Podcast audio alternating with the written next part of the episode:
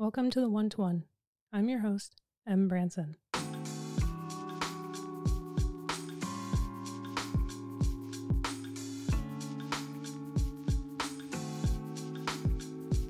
My guest for session number eight is Kristina Flynn. She can be found on Twitter at Flynn Kristina. That's Kristina with a K. I'll be sure to drop the link in the show notes. Kristina is an entrepreneur, a mental health advocate, and an NFT collector working to increase diversity in the space. I'm so happy to have Kristina on today. Let's go.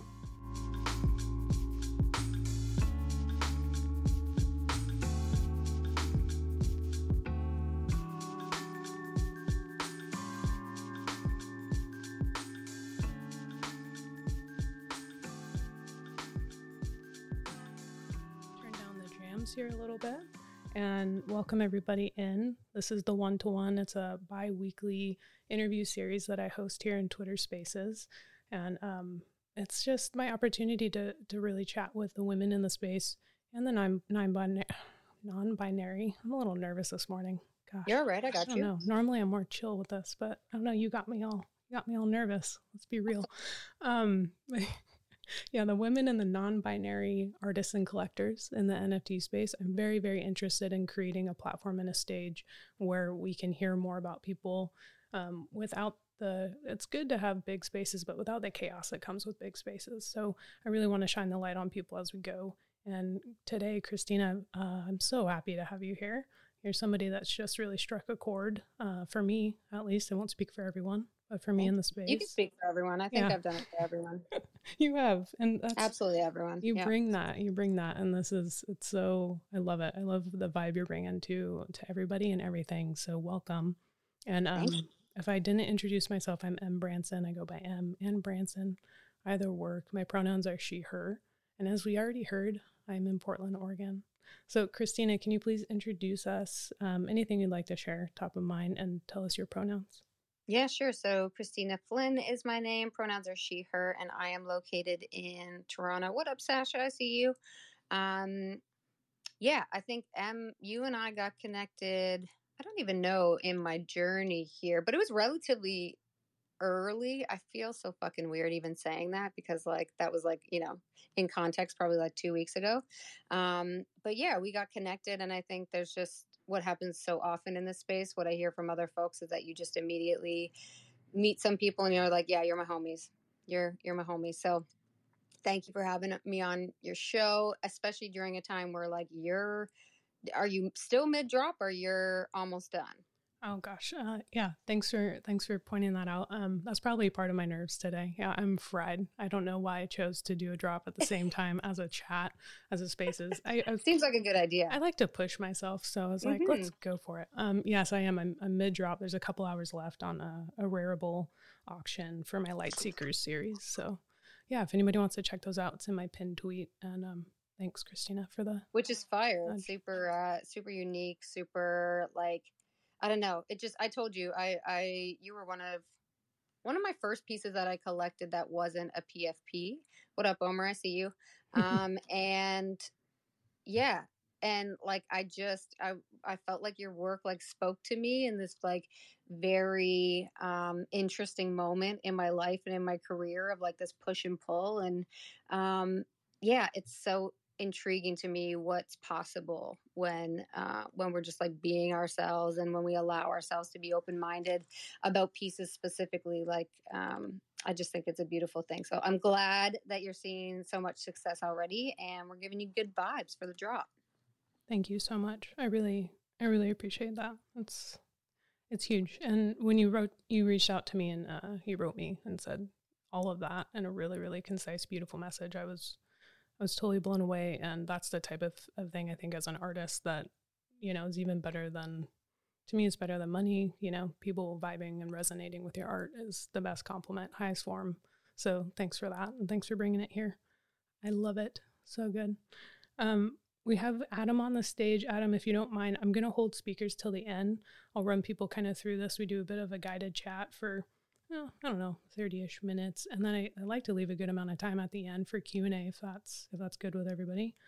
Um, just to shine the light on Kristina here, I'm going to pass the light to you, get it off of me. But thanks for thanks for that nod. Um, so let's get into it. One of the first questions I always ask every guest because I love beverages and I would love to meet you in person and buy you one. If we were in person Damn today, right. yeah, I mean, Damn right. any beverage, any any drink, and I say beverage because you know that's that's a big world of liquids. What up, Todd? What up, Todd? Yeah, so it I think it depends. So I am also a lover of beverages. If I have had a good night out and I am hungover and I am out to brunch, then you will see a swath of beverages at my table. I need them all at once, whether that's so if I'm doing coffee, I want an Americano with almond milk, lots of almond milk, probably more than you think is necessary, and cinnamon. So that's like my that's mm. like my everyday. Like I have an everyday Americano and then I'm like straight up mom with it and I'll drink it whole like the entire day. Like I'll microwave it multiple times. I'll totally ruin the taste and like just do whatever I have to do with it. So that's my morning. That's like my daytime every time. So you're a If I'm- coffee purist, is what I'm hearing. Uh, exactly. Yes. Yes. There's um there's a beautiful what up roller. There's a beautiful coffee place in uh in Canada that some of you might know. It's known as Tim Hortons. It's like the shittiest of shit Oh, yeah. coffee, but it's the one that everyone gets. Um and basically I, I like to see if I can make through multiple microwaves. I'd like to see if I can make my coffee shittier than that. It's a vehicle. It's a vehicle for the caffeine. Um, so then if I'm hungover, I want that. Also, I drink spicy water, soda water all day long. So I got a soda stream. I should be an ambassador for them. and I carry around my one liter bottle of uh, soda stream all day, every day, because I don't like regular water. Very weird. Doesn't make sense, but I don't like it. But in this world, we talk about hydration all the time. Yeah. So that's how I get hydration. So those are my two everydays. If I'm hungover, I want um, like a like a iced tea, but not American iced tea. Like I guess you guys would call it like sweet tea. I want something without bubbles. It's like flat. Yeah. And maybe a G2 because you know I got to watch that figure. You know, you watch the figure. You can't have the full sugar. And then um, if I'm out on an evening, I'm gonna start. I you did not expect this kind of no, answer. I'm I'm loving it. This is the best answer I've gotten. You really prepared. So please keep flying. That's good. then then if i'm out on an evening i'm going to start first i'm going to ask the the server or the bartender do you make a good old fashioned and i will be able to tell immediately if they agree that it's a good one or shit one some if they work there and they're not invested in it they'll say no run run away now. And the others they're kind of like insulted that i would even ask them if they make a good old fashioned because they got like you know that portland beard and like a sleeve tattoo and all that kind of shit. So i'll do that first and then if i'm doing dinner i'll do like a white wine like a sauv blanc from new zealand into that um and then if like a, it's gonna be a dirty night i'm gonna go gin and soda. I'm gonna go gin and soda. All right. Jen. you're welcome wow. to start like that yeah you're welcome I'm blown away. If anybody wonders, I'm on the floor. I'm just trying to keep up. Uh, this is um this There's beautiful. multiple beverages you have to buy me when I come to Portland. well, it's gonna be Start be saving them pennies. yeah, it's gonna be a whole day, and we're gonna we're gonna do it. We'll start Which with the the brunch table, and Yeah. I will take you to that bar with that bearded sleeve tattooed Oh my god, I know I know that stanky person in hipster. Portland. Yeah. What do you think his name is? Gosh. Um, you know, Come on. probably like it. Roberto. Roberto. Mm, Yeah. I disagree. Roberto doesn't have a beard. Ricard. I think like, yeah, like hmm, Gary. I'm going with Gary. Oh, Like an old man name, but on a young dude, and then it's cool. no, I got it. It's Will. It's probably just Will. Will with one L. His mom calls him William, but he just goes by Will. If anybody in this room is named any of those things, I'm sorry, and please don't, please don't. I'm also going to apologize in advance for this conversation because, you know, and I'm not even high. I Yeah, don't I don't even smoke weed. So this is just me. You're getting me in all my beauty. It's perfect. And and my my recordings, I do record this. I, Oh, I, shit, I I think I forgot to say that. forgot. It's okay, Oh but um, God. I don't they- even care. This is me. they I'm already- living my true authentic self. that's good. They get an explicit rating already, so I think I it's please let him. I don't know that. how many times I said the old F and the last so, one. So so promise me this. If I go down, like say I go down and like, you know, I'm not here tomorrow. you need to bring this to my wifey and Mhm. say she's asked me that you play this at her funeral. this this is what you This want. this exact because I think this is me, you know? And people uh, like I think people will laugh and they'll have like that little smirk at the side of their smile and they'll be like, "Yeah, yeah, this was her. This is what she would have wanted." Yeah, I love it. Yeah. I love it. We got some new people in the room too. Hi, Drew. Hi, Rodrigo. Um, What's up, y'all? We just lost Rodrigo, but hi. Uh, welcome, everybody. We have just gone through the beverage portion of the conversation. If you missed it, you'll want to listen to that re- recording, uh, playback. Um, Please. Okay, so let's get into the space. I want to talk about how you identify yourself in this space. Not that, you know, labels are everything, but I think people really divvy themselves up in this artist collector category. Do either of those resonate with you? Do you hardline? Yeah, so say it's an interesting question because the label thing is like super real in this space, Mhm. and I fit. I wouldn't say I identify, but I fit under the bucket of collector. Um, I just feel like super hoity-toity and douchey. Even saying that is my problem with that label, but I think that's the best way. It's kind of like you know, I'm a lesbian, but like if we really got into the nitty gritty, like I probably I go both ways. You know, I've dated men, I've done that thing, but it's just easier versus being like, you know, I, I'm it's a spectrum. Sexuality is, and you know, I have dated men, and I and I've been in love with men, and who knows if I wasn't married to a woman. So it's kind of like the same thing. Like it's a spectrum, I think, but collector is just easier so that people understand it. Hundred percent. Yeah, that's um, I, it resonates so much, right? And labels are something that I think that I've written about this a little bit too. Like, it's a trap. It can be a trap. Um, I really do bring up the spectrum conversation, so I'm that person. I'll be hoity-toity in the conversation. I don't care. But yeah, I think we all land on the spectrum. It's okay to to slide along. Yeah, it, and I think know? it depends. It's like, you know, uh, who are you going to have that conversation with? Sometimes I don't Yeah. want to have it with the Uber driver, you know, and sometimes I'm just tired and I don't want to go Yeah. there. But like sometimes if you're at a bar and like uh, some douchebag wants to ask you questions, like, sure, let's go. What do you Mhm. want to know? Let's have that discussion. Yeah. No, I feel you. Or if you're just going through security check at an international airport and you don't want to be called sir again. yes.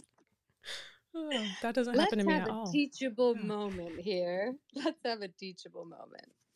Oh gosh, we could we'll save that for our uh, our Portland Toronto uh, beverage days. So Yes, let's it'll it. be a fun story for later. Long story short, I would I believe that the label of collector fits me douchey Okay. or No, it's not douchey. We need collectors in this space to make it go right. That's fair. so own it. Yeah, I think get my great. right? Like you get my perspective of being like, I'm a collector. Like it just feels a bit weird to me. I, I mean, that's fair. And as as an artist who only really in the last year has felt confident enough to say I'm an artist, I totally get it. It feels very toity. I'm an artist. Oh, Yeah, a little yeah. bit. I get it. So thank you. Thanks for that real answer. So did you collect art before NFTs? Collect No, anything? I didn't. Yeah. No, um, collect anything. Yes. When I was a child, I collected keychains and I still have them. And I wouldn't recommend it to anyone because, but the fun thing is like you get a keychain and then you just keep building this big, big, big, big ball of keychains. Mhm. So I still have that in my possession. Um, I, I, I, in, I don't think I collected really anything else. I wasn't, I've always been into art. I was like a creative kid and I was artsy as a child. Um, and then like did it through high school and did like a lot of learning and a lot of courses and stuff on it. And then just kind of, I think I did what a lot of people do in this world, which is like you don't feel like you have permission to be an artist. Um, so it wasn't even, it wasn't even something that crossed my mind really um, that I would even do it. It was just sort of like, yeah, there's no money in that. So I should, you know, go into pro sport where there's money. No, I'm just kidding. There's no money in pro sport either. No matter where I worked, there was no money. Um, so yeah, I think I had a bit. I think why I felt safe in this place is because it it allows me to express like some of that creative uh, energy that I've had for a very long time, but I've never really felt comfortable expressing or never really felt like I had the permission to. Um, and it just feels really safe. And I just really respond to beauty, like in whatever form. I'm probably the worst collector because I think everything is beautiful, um, but also probably for artists in the room, the best thing. I put up a 100 because it is the best thing. You know, it, uh, this space is so subjective. Creativity is so subjective. And the fact that you say that you have studied art in many forms, taken classes, creative classes, you know, I had a sneaking suspicion that when you were saying you're a collector, not an artist, like that you probably still had that underlying you. I have a theory that every human is creative. It's just how much you tap into it or acknowledge it or want to resonate with it, right? Um, yeah. But yeah, that's so that's so good to hear. And but the permission yeah. is a big part too, right? Like yeah. so many of us were raised by parents or family. Like my parents were incredibly supportive, and yet had I said I want to be an artist, they probably still wouldn't have been all that happy about it. And like context, I'm 38 and so uh, but i think everyone up until this point the hope is that like young kids now and we're seeing it in this space particularly um, young kids now are not going to hopefully have to experience that kind of stigma around it but it, it, wasn't an option like there was no avenue for you to actually be um, creative for a living hence the whole starving artist stereotype in the first place right? So i think the the permission of it um, acceptance of the fact that you might have any sort of these gifts and willingness to explore what those are and what that looks like and then just like the acceptance of giving yourself permission to actually explore that and the privilege in in some cases as well. Yep yep definitely. I mean and would your parents have you said you wanted to go into pro sport have been you know was there no, a... yeah yeah no my my goal was like i wanted to be a lawyer and so i took like criminal justice public policy in school mm-hmm. um, in college and then did the whole like studying for LSATs and worked at a couple law firms where I thought I wanted to be and work and and just kind of got there and said wow, like I don't, I love law, but I don't love the idea of working in a corporate law firm.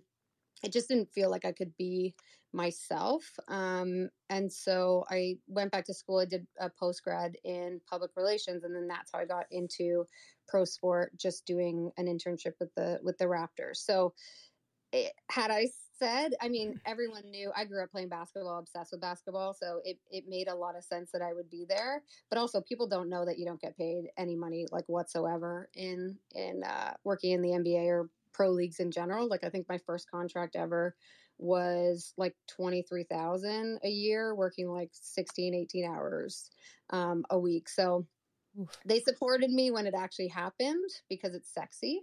Um, but yeah, I, I don't think they would have they liked the lawyer route. Let's just say that. Got it. Got no it. way! I didn't know that. Like you don't get paid well there. I always thought oh, they make a lot of money, but they don't pay what? the people.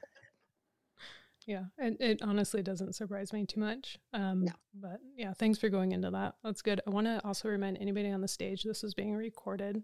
I have to say that out loud because I do publish this to the internets. So if you jump in or speak, um, you're opting into that. Apologies that that wasn't said for some some who joined the stage. Don't not scare you away. Please stay, and we'll do a Q and A um, in a few. So please stay, and you are welcome to jump in.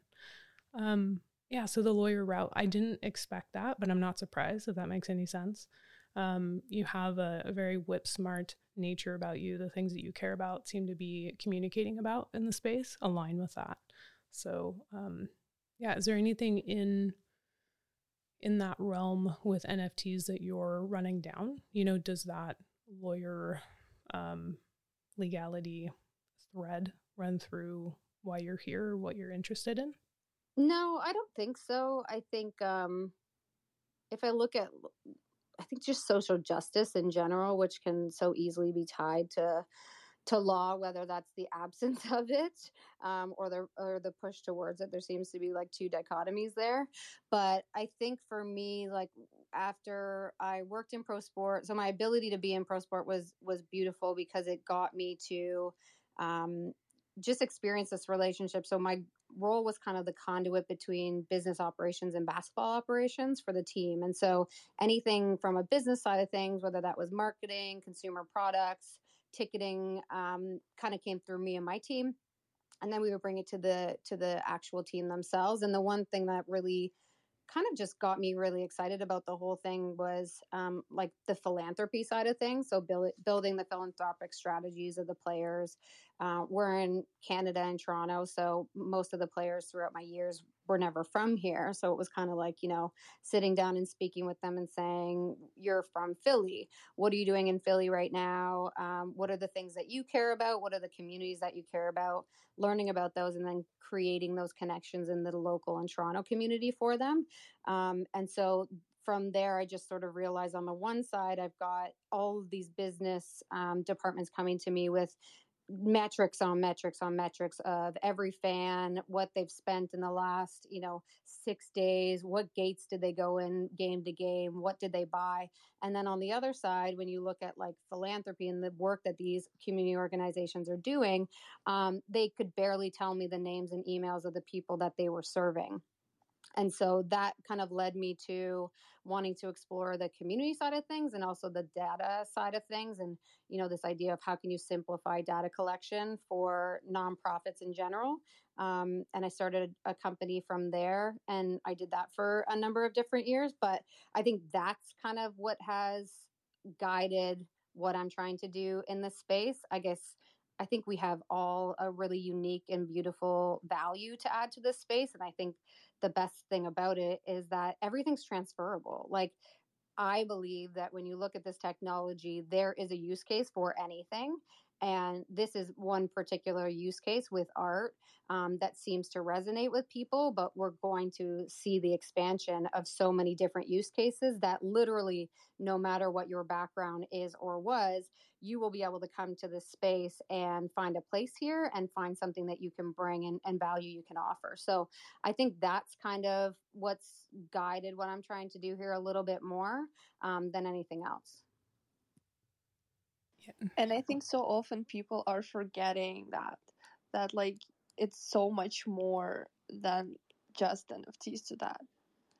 hundred percent. Yeah. The the multiple case the multiple case study approach and the the intricacies of how this is spreading out and how many people are coming in. And Kristina, you highlight so well the background, the the multi varied background of everybody coming to the space, like the art, music, uh, entertainment, you know, and NBA, Top Shot, all of that is very much gaming is tied to how we enjoy our lives, right? And how we spend it with each other. But that's just gonna trickle out, expand, and probably rapid fire in ways that we can't even predict. But to your point, yeah, if you're here now and you have your your hand in a different career or you're developed in multiple different ways, the ability to connect and see uh, the future, you know, all of the trend setting, all of the futures that are coming forward, um, the better off you're going to be. And able to jump on those possibilities sooner. I'm excited to be here for that reason. I mean, absolutely being in the art and design space, right? Like you're coming from, yeah, the PR community networking aspect of it. Oh my God, just so and many just things. the translation, right? Like Yeah. at the end of the day, we're all here. I mean, I tweeted it this morning. It's so easy when you come into these rooms and you hear just some of the intellect that's on the other end of of the phone and particularly when people are talking about the technology side of things but also those especially those collectors that have been in it a long time you can easily get overwhelmed and you can easily feel like you don't belong and i think just putting context to the fact that if we're here and if this is the, the catalytic moment that we're going to see in technology, but also in history in terms of um, this revolution of Web3, then literally everything we know, every single individual, um, every single piece of information that you're learning every single day, you know more than 99.9% of the world. And we get lost in this fact that we don't necessarily have anything to add, but I really just want to contextualize to people that that's how early we are. So anything you're learning is above and beyond what such a large extended majority of the entire world even knows about, which means that we have this beautiful opportunity here. And then hopefully the goal is to become translators for our own communities. And so many people are doing that already so well. Um, but yeah, I see it as a bit of a responsibility. I feel privileged and grateful to be at a point in my life where I can be here and I have the flexibility to try to find my way here because many don't. Um, it's just not feasible for them. And because I'm grateful, then I see it as my responsibility to then bring this information back to onboard as many people in my communities as I possibly can, just because not everyone's going to appeal to everyone. Yeah. Some that appeal to me, um, or some that I appeal to and the way that I say things um, won't appeal to other people. And so I think that's just the unique value that we all bring to the space. Yeah, yeah, it's a it's a beautiful value proposition, you know, and it kind of it really does dovetail into this. I'm curious about your approach to collecting too, um, and it comes through in your you have a, a strong passion about you, the diversity of the space and equity, inclusion of the space, bringing those communities in, all of us speaking to our people and our tribes and bringing them all together. Um, I feel like I see that coming through in your approach to collecting. Would you agree? Would you disagree? Yeah, I wouldn't agree at the very onset. I think when I came into the space, um, it was by way of Gary Vee and V VeeFriends because as an entrepreneur, um, his message and the way that he spoke really resonated with me. So I've been following him for a long time. And when he just when he started talking about NFTs, I didn't. I quite frankly, I didn't really get it. But I heard this one episode of him on. Um, he was on Kevin Rose's. I think it was called Modern Finance, and he was speaking about it for whatever reason in that moment the way that he described it it just clicked and it made all the sense in the world to me and i remember just like taking off my headphones going i'm very um, energetic i'm sure as you can all tell i'm a bit intense and i went over to my wife and like shook her and was like oh my god like this is fucking nuts and this is it like this is exactly where I need to be. I don't know where I belong, but I know I belong. And so she's like, yeah, yeah, go, go, go ahead.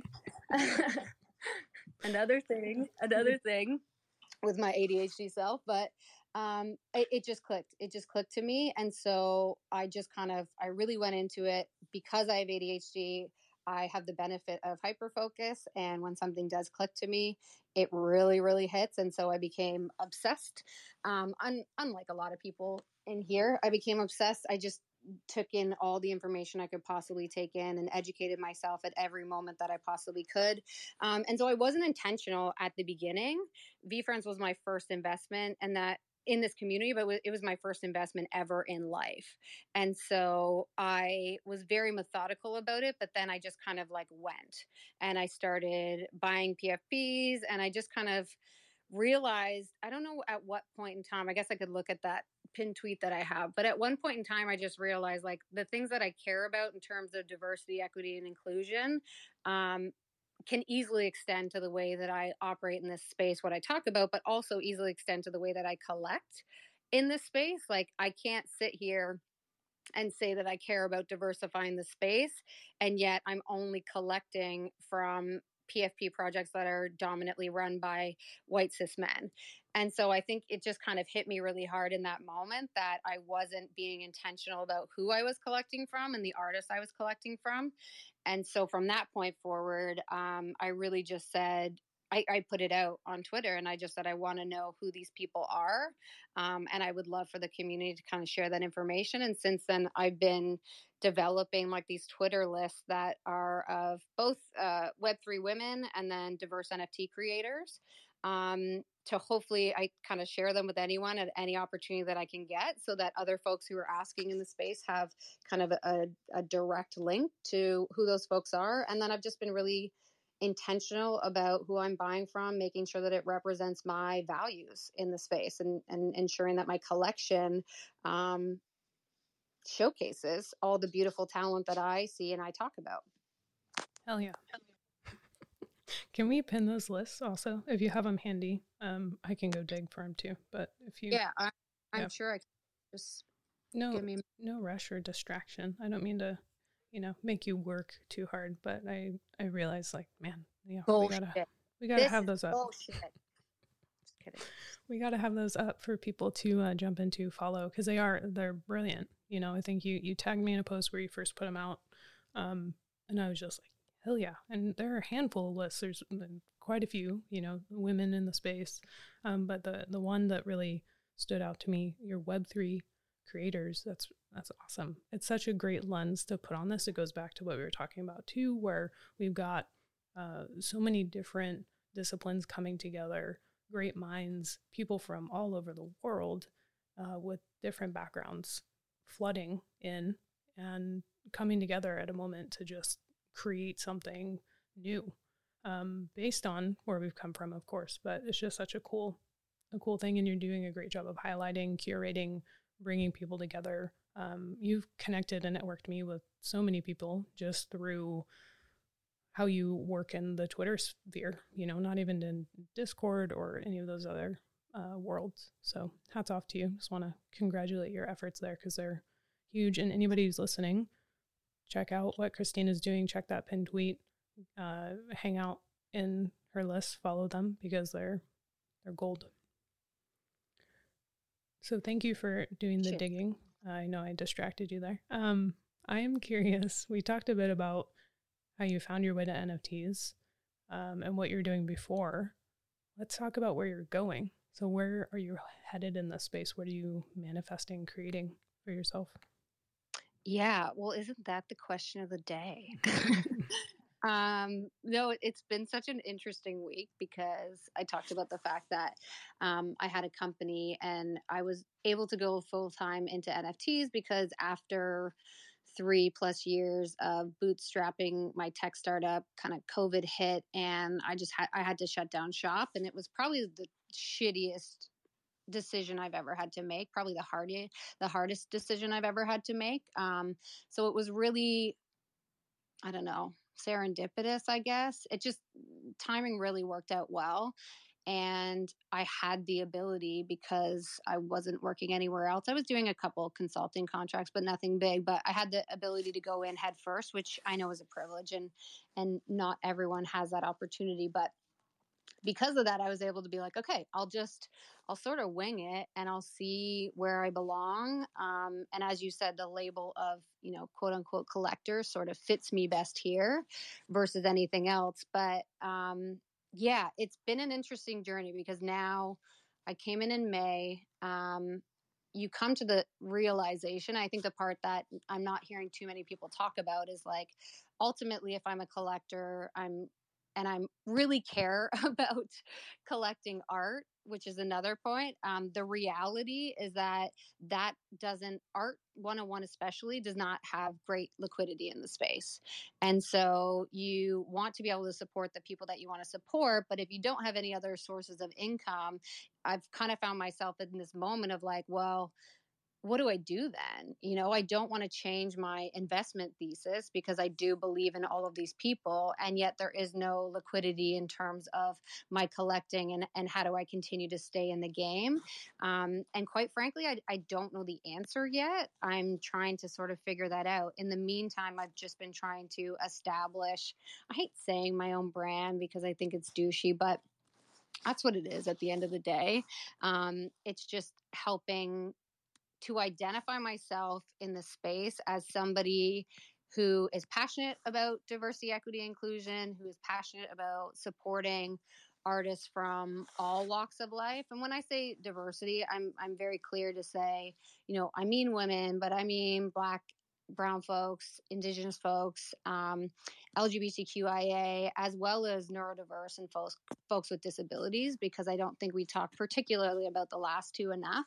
Um, and there's just so many things. Like at the end of the day, those folks are underrepresented, and so I always like to include them in um, in any conversations about them.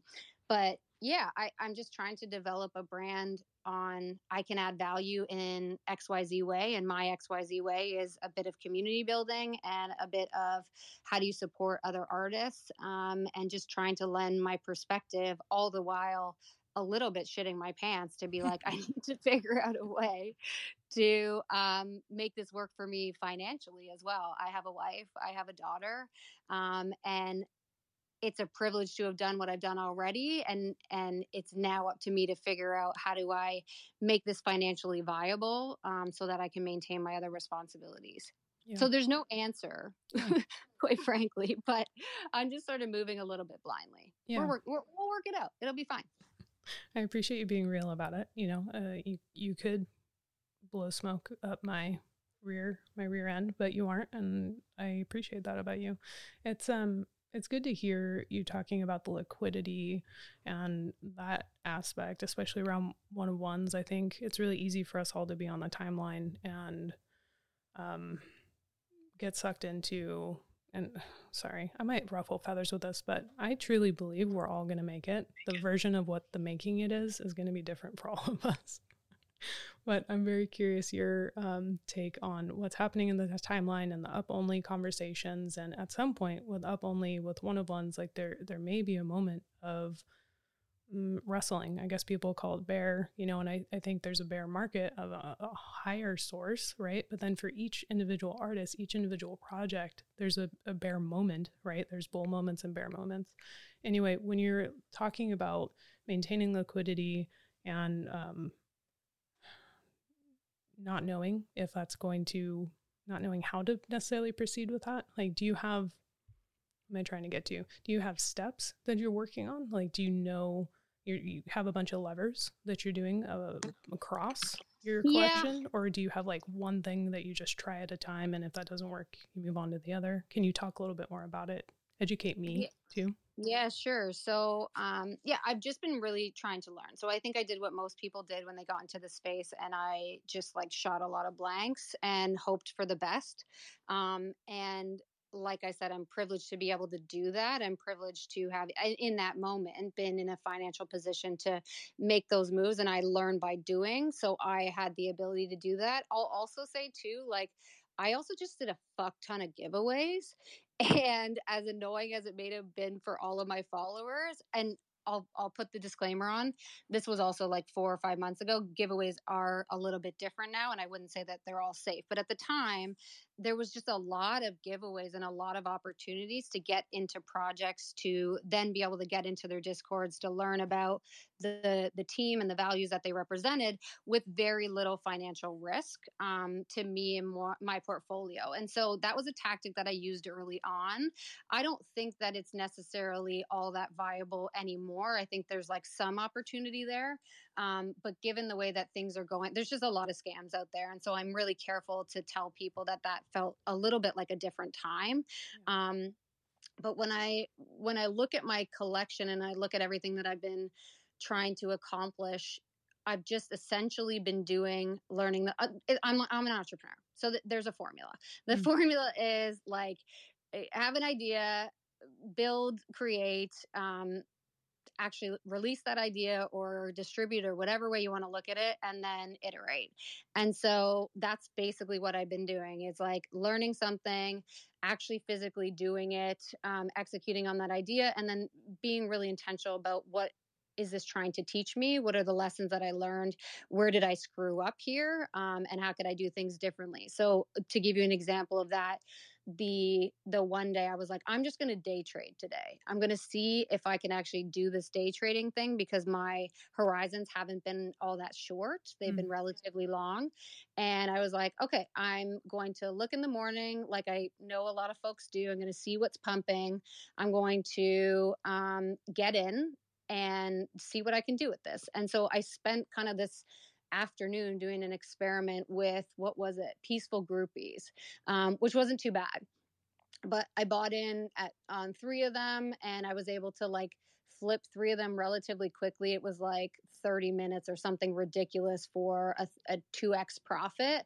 And then I got greedy and I was like, cool, I'm going to get in and I'm going to do something that's a little bit more on the rare side and then flip that. Um, to which immediately when I did that, when I purchased it, the pump just stopped in its tracks and I wasn't able to sell it. I ended up, I didn't sell it for a loss, but I sold it like hours later and I spent hours just being like stressed about this one move. Mm-hmm. Um, forward to the next day i actually like took a look at what are all the numbers associated so what did i buy for what did i sell for what's the gas associated with it what's the the money that I basically have to take off the profits to put aside for tax. And then how much time did I invest in that? And when I looked at it, it was like $300 profit probably for, I'd say, an investment of like six hours of work. To some people, that's great. To me, um, if I look at a consulting contract, I can I can do better than that. Yeah. And so I was like, I don't I don't want to operate like this. And it was really stressful for me. I didn't think it was good for my mental health. Um, so, yeah, I think just doing kind of exercises like that, I'm totally rambling and I don't even really remember what the question was. But it was a rambly question, so no worries. No, I... yeah, but I think I've just been trying to be intentional about that. It was about liquidity and yeah. just been learning yeah. um, and asking questions. Like I've gone on certain shows in the morning that talk about alpha and, and talk very much so in this way that of like the day trader collector way of looking at things, mm-hmm. and just say like I don't really know what to do with my portfolio. it's full of shit PFPs that aren't liquid whatsoever. Should I sell them for a loss and just like take whatever I can? And then it's full of beautiful, I'm emotionally attached to them, like your work, um, and I don't want to ever get rid of them and I never bought them to sell them. And so I'll ask the questions and just see what people think. But I'm kind of just I'm doing a little bit of the uh, building the plane while flying, as folks say. Yeah. To try to figure it all out. I mean, that's fair. That was, I mean, for what it's worth, great answer. Um, I got a lot out of it. I didn't even know really how to ask the question, right? So, yeah, day trading versus long holds, I guess. This is so out of my realm, I think, for a lot of people, not just women, you know, like yes, everybody. 100%. This is not something that most of us do on the daily. We're not stock traders. No. Right. And um, we've all been kind of dropped into this world where there's a whole language and then it's also got its own new language on top of it.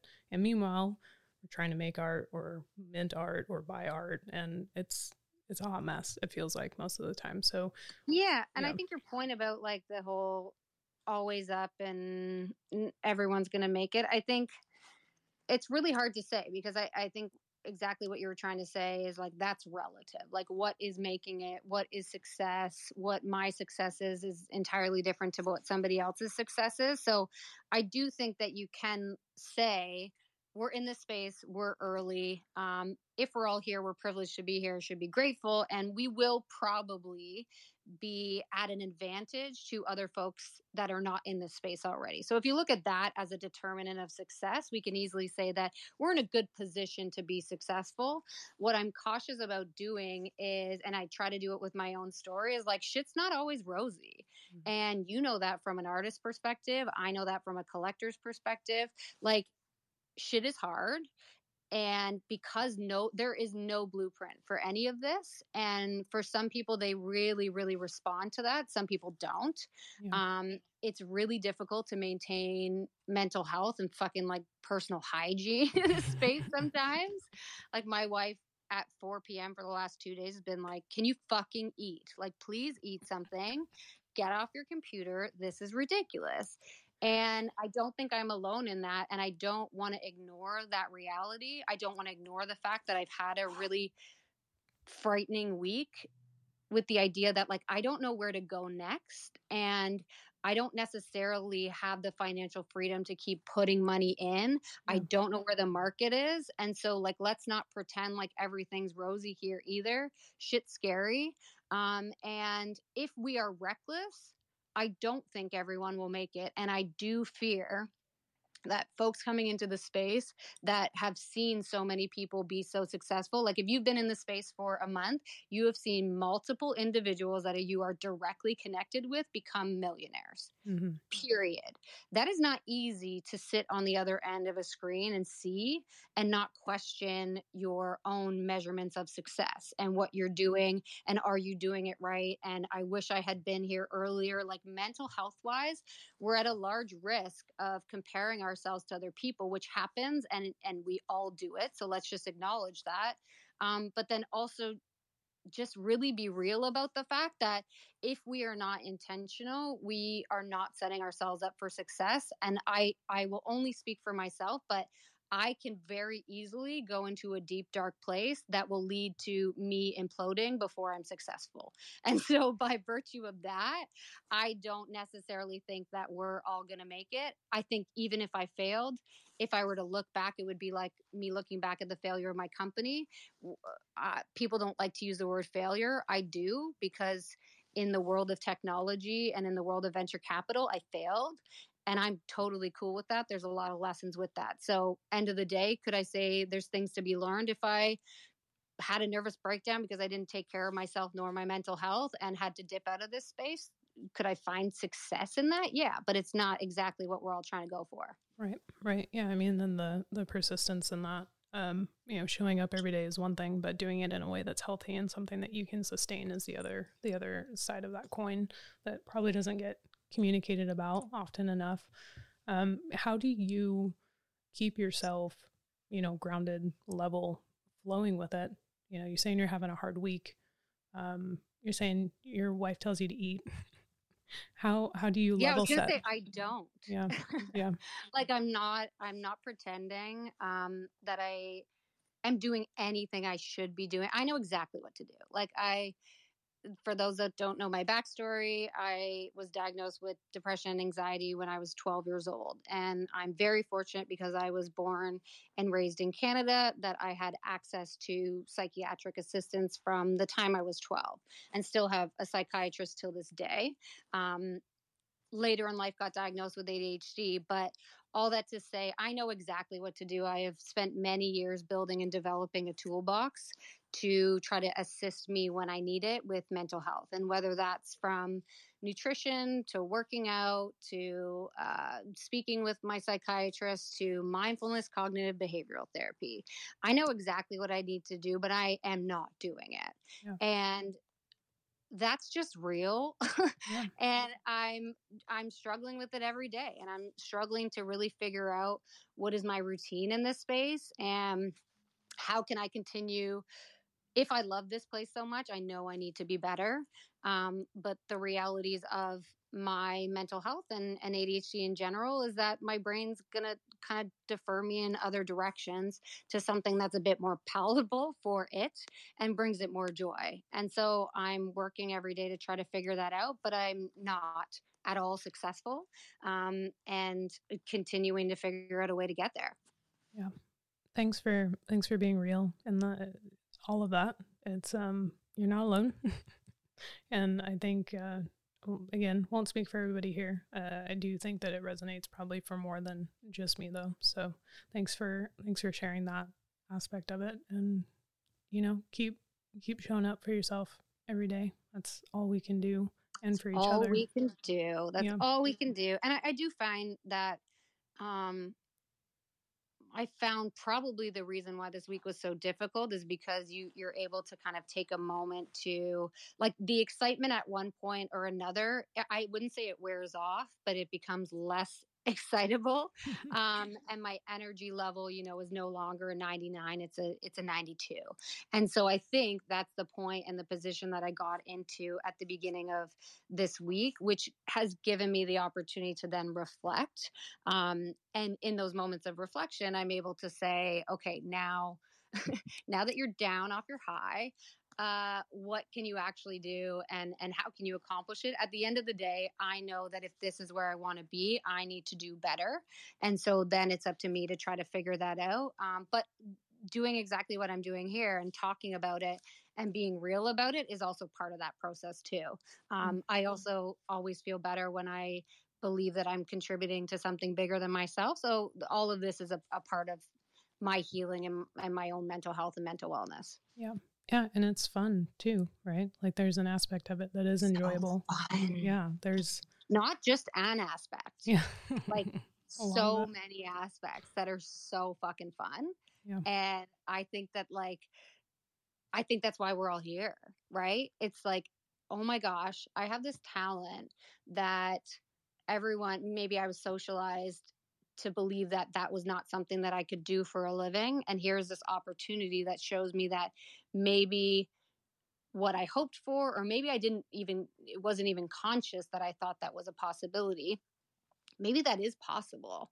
Um, and I get to do it like in a world of people that are just beautiful and open and um, there's douchebags there's douchebags uh, uh, disclaimer there's a lot of people that are dicks here but also genuinely when you find the right crew of people it tends to be um, that they're supportive i think for the most part people are good and so i that's what's so fun about it it's like really? Like I could maybe do something for a living that I love and I could be accepted for wholly who I am and maybe have an opportunity at wealth generation and financial freedom that I never would have had in any point in time in my life. Like that's really fucking exciting. Yep. Yep. You articulate it so well. Um, took the words Thank right you out of so my head. much. I yeah. practiced. I practiced. You so practiced? Oh my no, god. Thanks. Okay. Well, the thing that I glossed over and I want to make sure that we point out you you also articulated extremely well the scope of diversity, right? This this uh this podcast interview thing that I'm doing is focused intentionally in women and non-binary simply because like I want to do one thing, I want to do it well when it comes to this, right? But you're talking about um, neurodiversity, uh, disabled like creators coming in. I can't even imagine the things that we identified early on like eh, how hard it is to climb into this space. If you know social media wasn't hard enough already you come in and you're trying to get going um, having anything working not against you but just like limiting your cognitive ability to to do it at the same rate or speed as the person next to you has got to be so fucking frustrating and I don't want to skip over that. And I want to make sure that we highlight that we have collectors out there who are paying attention to this. We have collectors who are making space for this. So if anybody listening falls into those groups and is disheartened or frustrated, you know, reach out, talk to myself. I'm sure Kristina, you would be open to hearing from people totally. in that space. So thank you for calling that out and for mm, bringing light to it because it's something that's near and dear to me as well. And uh, I fucking love you for it. So thanks for for saying it. No, for sure. And I think too the nice part, like the way I approach inclusion from like a holistic view just because there's a lot of intersectionalities with my own identity, but I also believe that I have a lot of privilege in this space because I am a white cis woman who was raised in Canada. And so at the end of the day, my postal code was not a determinant of whether or not I would be successful in any world, let alone this world. Um, but I think the when we I try to be really conscious of like what's my unique value proposition in this world. Um, what's the unique thing that I can offer? And what I'm trying to do is like be intentionally acknowledging my own privilege and whatever that gives me as a result of my privilege um, use that as a mechanism to bring through other people that may not have that privilege. And so my goal is like to be the connector among all of the micro communities that are going to be popping up and that I see popping up every single day um, among that variation of folks. Like diversity doesn't even do it justice because the list is so long. Even if you look at just like LGBTQIA, the amount of intersectional identities within that um, it's crazy, right? But my hope and my goal is that if I can build connections and I can gain understanding about the experiences of other people in this space, then as micro communities develop, like Art X, uh, what is it? Art XV is um, a group of folks that are coming in and they're looking to represent and assist folks that are neurodiverse. So, how can I create a connection with them um, both on the support side, but then also have an understanding of who the artists are so that when those two groups come on my radar, I can say, y'all need to speak with each other. Yeah. And that hopefully will spread I guess like the the roots that connects the entire diversity quote unquote community um, without having necessarily the life experience or the expertise in so many of these these other realms and areas. At least i can point people to them. Yeah it's powerful. It's powerful stuff that you're doing just by showing up you know and um, taking care of yourself is the way that you're going to keep doing that. So keep it keep it level. Eat your food. Take your showers. Okay i want to open it up to some q&a we are this has been such a great conversation. I could keep going, but I won't be so selfish. So we have a couple speakers on the stage. We have Adam Tastic and is it Todd? Todd Todd God. All right, welcome. Um, if anybody else wants to come ask a question, please request. I'll bring you up to the stage. Another kind reminder: this is being recorded, so you're opting into me publishing your voice onto the internet. Um, but yeah, Adam, you were here first. Do you have a question for Kristina? Hi, Sam. Hey, um, well, first, uh, I don't know if you were recording at the very beginning uh, when it was like just the three of us and I was uh, there. I want to apologize. I was in the room and I was about to talk, and then my my neighbor found me and started talking to me, and I I couldn't, so I was just ignoring you very uh, rudely. Uh, you were fine. But, uh, cool, cool. Well, this has been wonderful. I really, you know, uh, initially, I just came to support uh, Kristina because she's supported me so much, and she's so huge in this space. Um, and it's uh, it's always a pleasure listening to to her talk. Um, so yeah, uh, I was thinking uh, about you know all the the things you said, and it's you know it was really cool to also just like learn more about you um, and your background. Um, but uh, so when you were talking about next steps and what happens when you know this you know so, so, on the artist side right i'm looking at this like okay i'm going to just keep making art and try to you know big bigger and bigger projects and meet more people and take on you know interesting things and opportunities. Um, on the collector side like you said you know if things uh, you know you need liquidity or you know you're you know not sure what the next steps are um, because at some point if you're not you know coming into this financially you know uh, independent and, and ready to go it, it could burn you burn you out or burn you down um, have you considered, you know, because of your um, background in, you know, dealing with mental health and also just uh, sort of, you know, the community building that you're able to do and clearly capable of, um, something like a, uh, like a DAO uh, or or something, you know, like a, a community-led project that you uh, organize, uh, you know, maybe in in in terms of like uh, you know things like that that you're interested in. I don't know, just just sort of like spitballing here, but you know, just thinking about ways might be able to help you out. No, thank you. Yeah, I think um, one problem I have is that I think that everything is a possibility. And so I am definitely lack focus in terms of saying, like, I don't necessarily know where I want to put my feet down. Um, and I get quite frankly like timid about putting my feet down because I worry about because I go all in on something, I worry about if I put my intention and my attention on, like, for example, a project or working for a startup that's in this space right now um, that's hiring. I just get worried about losing the ability to do what I have been doing. That said, it's not it's not enough of an excuse.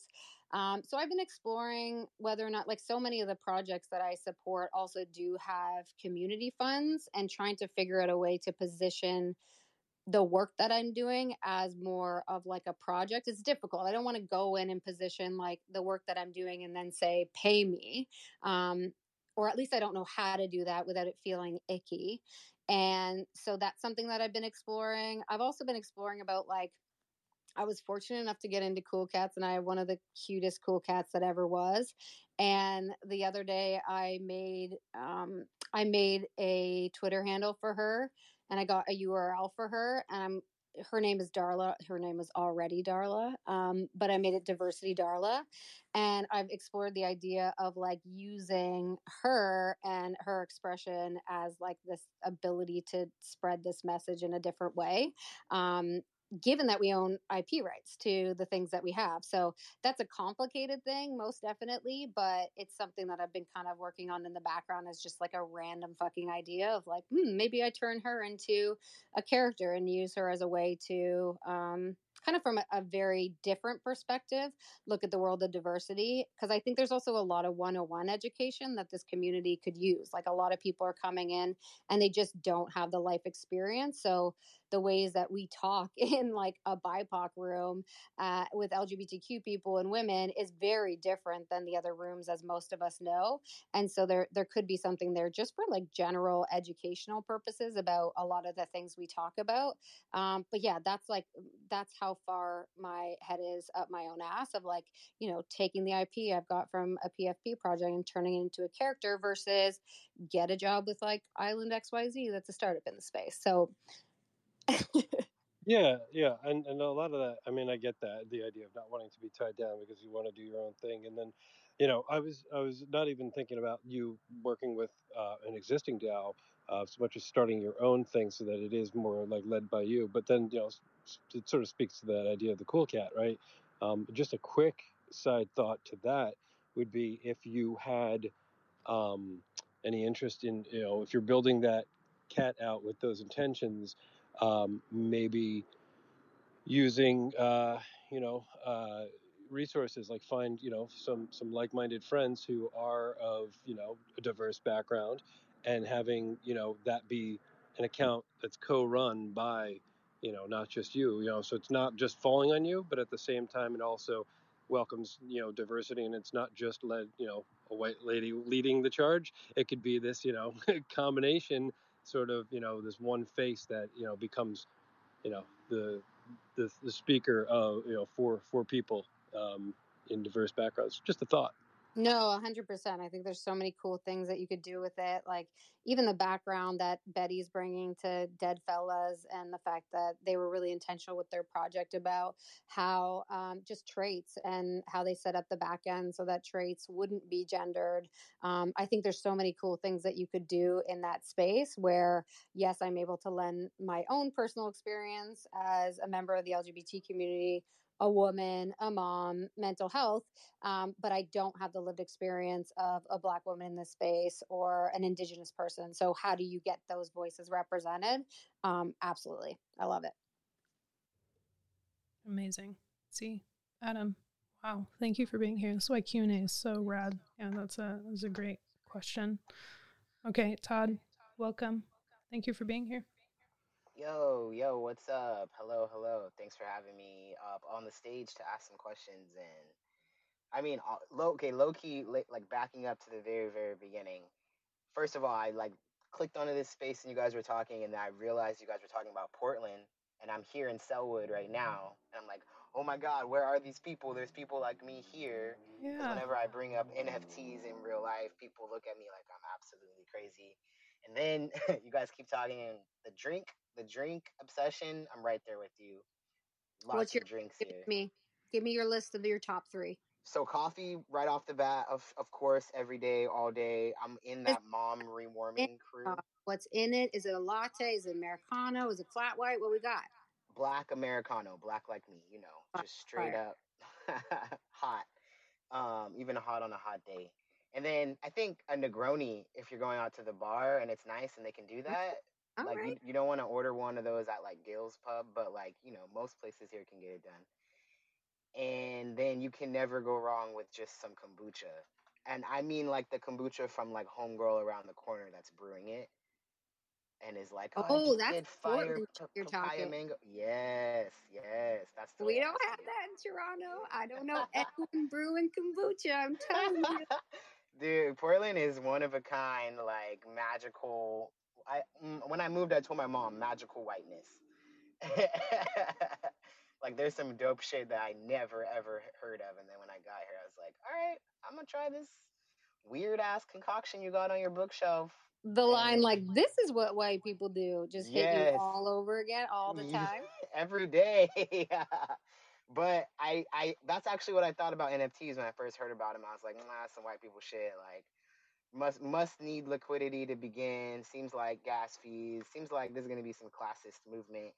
and I, it kept me back from looking into it. You know, I, I'm a muralist, I'm a designer.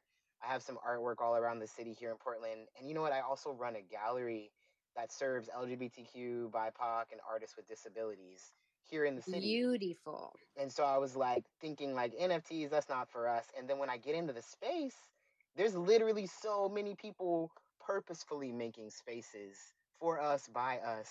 And it's so encouraging, exciting. And then I see that the title of this room is the one of one. And that's that's low key the project I'm working on now is just putting out a new NFT every single day, one of one, and seeing what happens. Cause I believe that like as artists, to call yourself an artist, all you need to do is make art every day. Like if you want to be a lawyer, you practice law every day. You want to be a doctor, you do I don't know doctor shit every day. So I'm like over here and I'm like, okay, to be an artist, gotta be one every day. And I hope my hope is that people jump onto the momentum and say like, I wonder what's gonna come out tomorrow. But even if it never pops off, my my ultimate goal is to try to figure out a way to funnel some of these dividends that people are making off these art projects back into like a real world space. Like the gallery that I run doesn't pay me anything. It would be awesome to be able to say, yeah, like we're funded by NFTs and artists do art that you can buy in real life, but you could also buy an NFT and know that they'll get royalties for life and know that the gallery doesn't even need to take a cut of real art that exists in the real world because we have this whole back end of NFT sales that more than pays the bills. Like that's my big goal. But I'm not a developer. I'm just like a little little guy artist. So I'm always on the hunt for people that are more on the technical side of things trying to get shit popping. So, you know, whatever project you end up doing and you move forward to, please keep me in the loop. I'm gonna follow you. I reached out, I DM'd. You always have a soldier here for sure. I dig it. No, thank you so much. So there's a there's a dude actually. His name's Rob. What's his handle here?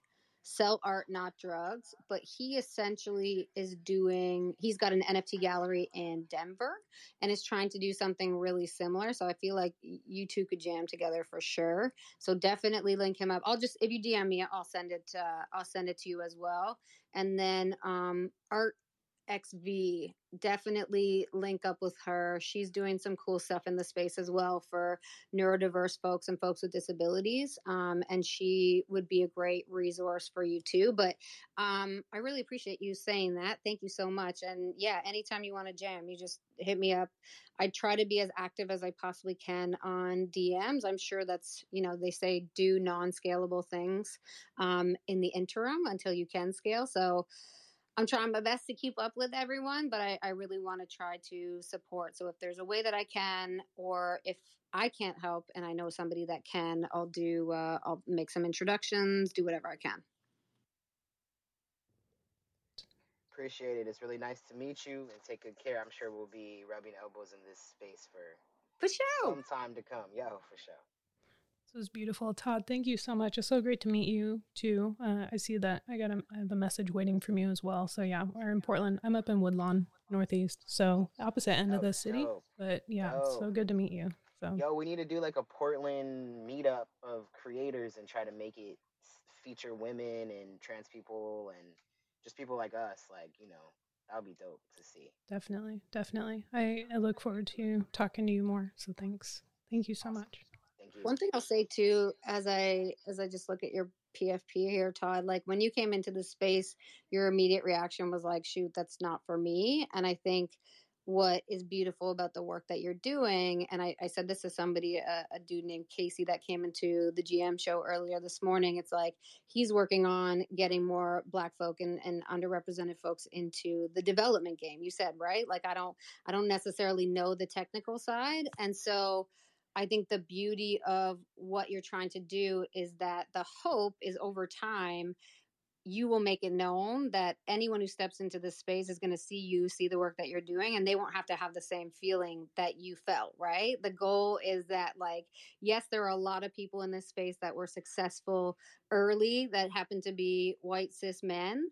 Um, but that doesn't have to be the reality. And as we talk about all these different intersectional identities, like that has scale and that has breadth and depth that it's it's simply at one point in time there will be a shift and i think everything that you're doing is setting up the people that look up to you and respond to you when they step into the space and they see your PFP and they see what you're trying to do, they will immediately feel like they don't belong or they do belong and they won't have the same experience that you had. So kudos to you. Keep grinding, keep doing what you're doing. We see you.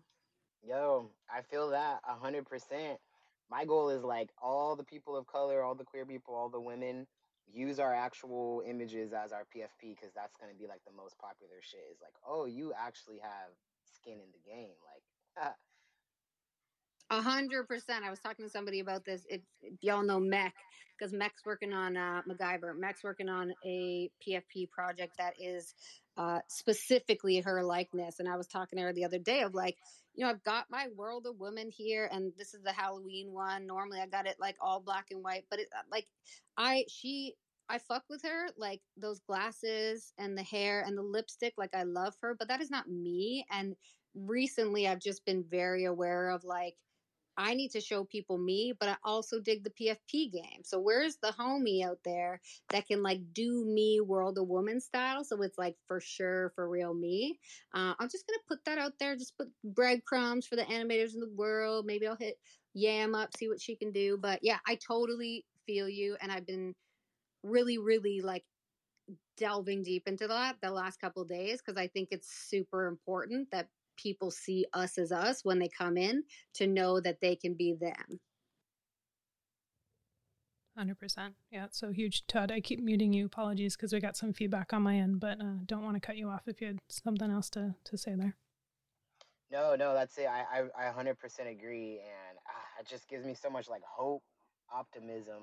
I wake up every day, I go and I do my day job, which is just art. And then I'm like, yes, there's going to be some kind of future like i'm not just sending all of this work into the void to like never be seen or never make a difference like i feel like the metaverse gives us an opportunity to just have that longevity that we all been looking for in our career so mad excited appreciate it i'm gonna hop off stage and make room for other people but it's really great thank you both. Thank you todd thanks so much for being here again so great to meet you. We have two other speakers on stage christine i want to time check though are you okay to take two more? Yeah yeah i'm good Okay, perfect. So Toyo, it looks like you were up next. Did you have a question for Kristina? Uh, not necessarily. So this is the first space that I'm seeing that doesn't have too many people and is led by one woman and a non-binary person.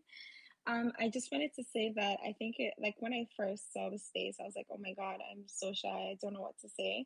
And then I read Kristina's bio and I was like, oh my God, wait, what? A mental health advocate in Toronto, Canada? That's queer like me. And I was just so excited. And I just wanted to say hi. And um, I love what you guys have going on here. It's it's just so amazing. Like this is I've been able to really connect with all of you. And I'm also um, in tech. I'm a computer science student. So that was like really pretty cool just hearing that. Um, and yeah, that's all I had to say. And also, also, when you said Tim Hortons, I was like, oh no, because Starbucks is my go-to. Like, there's pumpkin spice latte, there's iced coffee. It's like, why Tim Hortons? Just no, did, listen, Toya. What I said was, Canada is known for Tim Hortons. If you've ever had that coffee, it's shit. And I try to take my fancy ass Americanos and make it more shit than Tim Horton by microwaving it multiple times a day. so, yes, I got you. Um, are you in Toronto? Yes, I am. That's great. I'm Stop. Where I'm whereabouts area wise? Don't be too specific.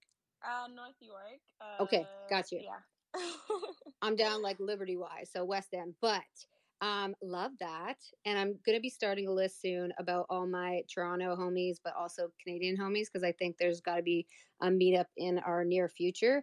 But oh, I'm yes. so glad also that you, um, you had the courage to come up here. I'm really, really glad and feel fortunate that we were able to create a space that let you feel safe enough to come up here um, mm-hmm. and speak because I know I still get nervous when I do these things all the time. Like there's just something about it. But we were talking about it in a room this morning. It's like, do it through the fear. You know, if you feel compelled to say something, if you feel compelled to get up here, and hopefully the the folks surrounding you give you an opportunity to feel safe, um, it's totally normal and completely what's the word I'm looking for? It's almost expected. Like it's scary. And it took some bravery for you to come up here. And I'm just really glad that you did. And I'm glad we create a space for that.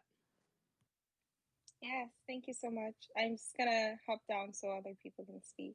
Yeah, thank you. Thank you so much. I'm I'm super um, best compliment like best compliment to have somebody coming up and, and feeling that the space was uh, acceptable or open, available to them. There you go, available. So thank you so much. And I am definitely one of those people. I get nervous as fuck before all of these.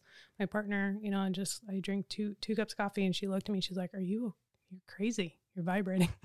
And you think that's the way to deal with the nerves is like Yeah, just just- shove caffeine in it? Just just pound my normal two cups of coffee and then go sit in front of a microphone and act like it's gonna be okay. Yeah. You know, it's fine. It always is going to be okay.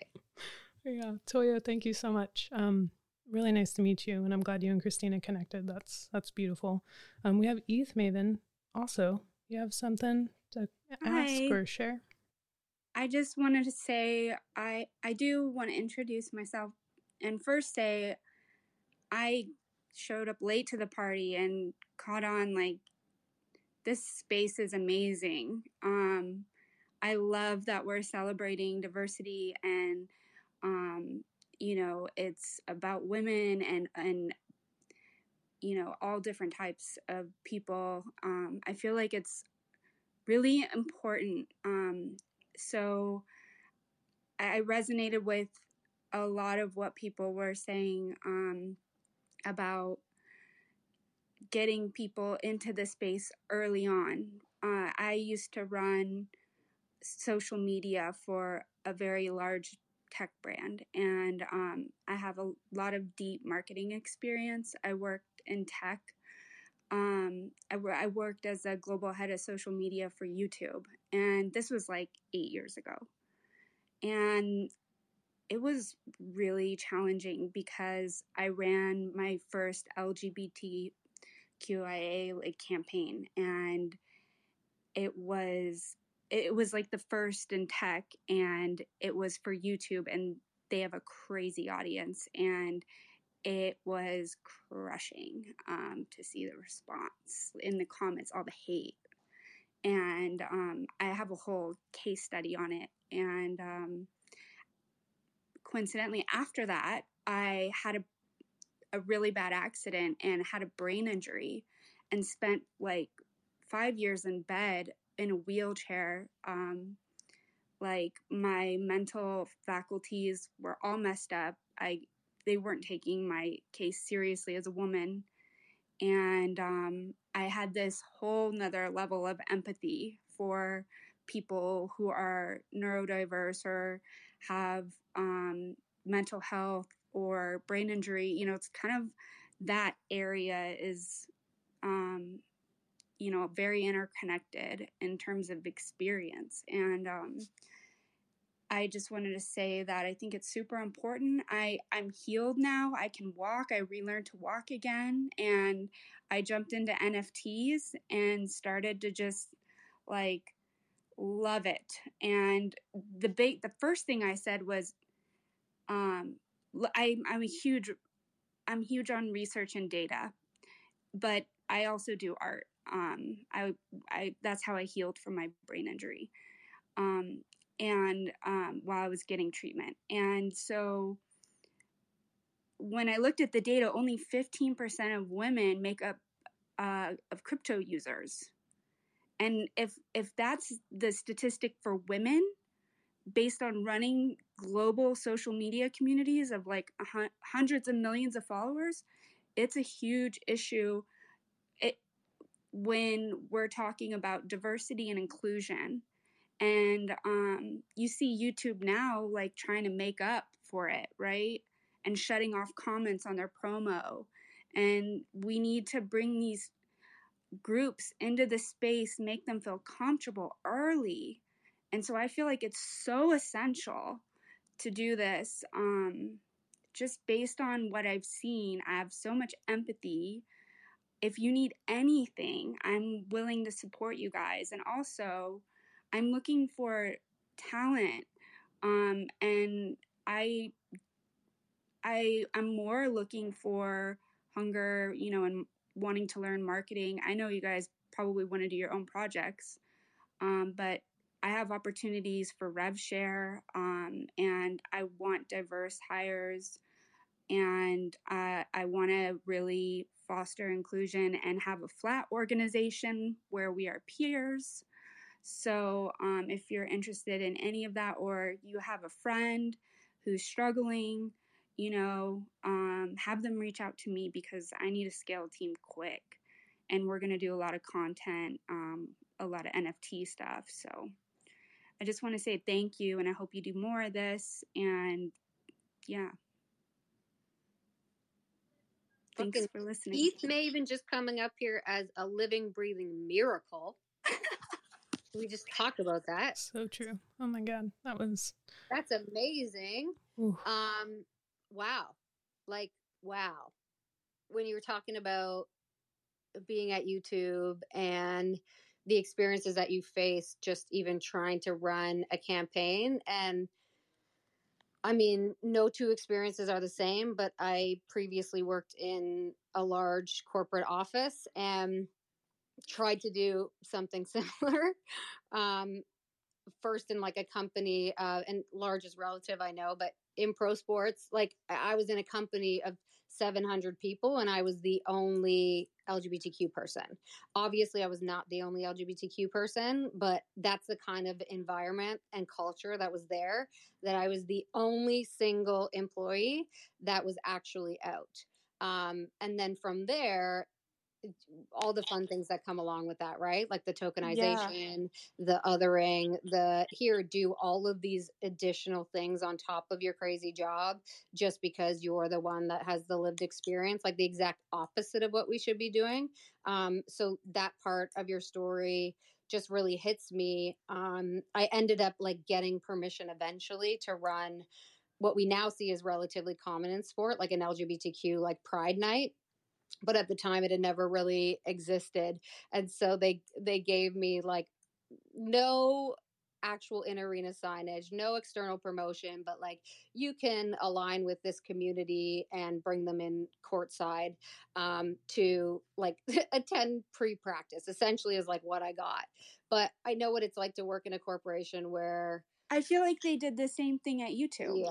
You know it's like if they would have done it about if they would have done it the right way and treated it, they did the same thing to Raymond Braun. He um, was an intern at the time who had just been brought on and was super passionate. And um, they're just like, yeah, you know, run with your little passion project, you know, and uh, like, and and then they were just like, they came to me and if we really did it right, it would have been treated as a full fledged marketing initiative, right? Yes. Where we study YouTube and how many users and how they feel about um, the comments or how you know all all this discovery would have happened before we even put up some creative on a social media site with millions of followers right totally no and and it's unfortunately something that so many people can relate to, whether that's like the post George Floyd world of all of a sudden now we're seeing diversity hires everywhere,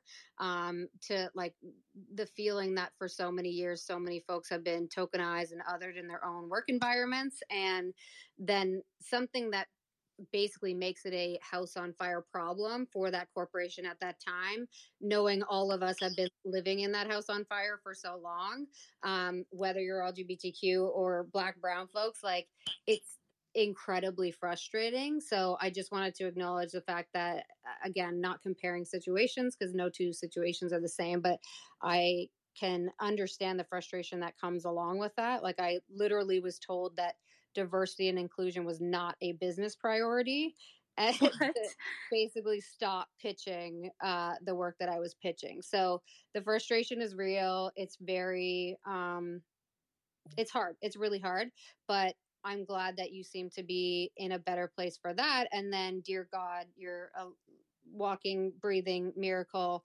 with everything that you've been through physically. Um, I think that I don't know if you've been in touch with um, Roller, but her tag is uh, rolling with the homies, rolling with the homies. Oh, I love so that. if you're if you're not connected with um, her yet, she does a lot of work and has a lot of experience um, just in head injury in general. And that's not to say, you know, two people that have experienced head injury want to be connected, but she is just a beautiful human being that really cares about also ensuring that that message is included for folks with neurodiversity, folks with head injury, um, that they're included in this conversation about diversity and inclusion. So if you DM me and remind me, I'll uh, I'll link you up with her as well. That but would thank be you for awesome. coming up and sharing your story. I really appreciate it. Thank you. Thanks for listening. It's so great, great to meet you, Eth Maven. Thank you so much. Oh my goodness, I have a, a, a past history in the emergency services, and your story just cut me to the bone there. So um, I'm so glad you're okay, and yeah, thanks for being here. Thanks for sharing with us. That's uh, it's beautiful. Oh my goodness, I am so filled up. Like this Q and A session, like the whole thing has just been amazing. So Kristina, your your energy, oh man, just vibes so much goodness coming out of you and all the people who've joined and I'm I'm blown away. Like I should not be surprised of course you would bring this to the table, but thank you. Thank you so much. Been really really Yeah. wonderful.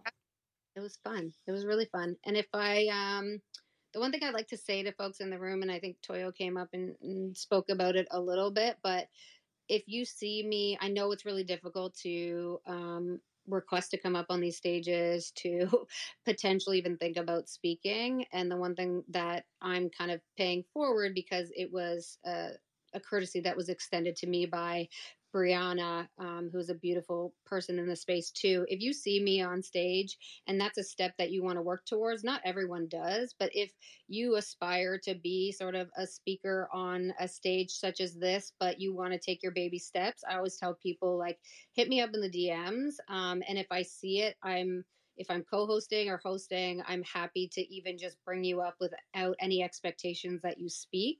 I think sometimes we even just need to just have speaker under our names um, to slowly gain the comfort that we need in order to be able to then speak. Like it's okay to walk before running. Um, so that's just a courtesy I like to extend to everyone and know that if I'm in a room, I can never guarantee anything, but hopefully, if I have anything to do with it, I'll do what I can to create safe spaces. Um, and then I just hope that all of you in this room do the same thing. Like it's it's hard to do. Um, it's not easy, but at the same time, it's really not that fucking hard to make people feel seen and feel like they belong in this space. So that's it. Oh yeah. Thank you. I have one last question for you. No, I'm done. Joking. It's the most important question of the hour point five. Are you ready? Yep. A drum roll, but that's annoying.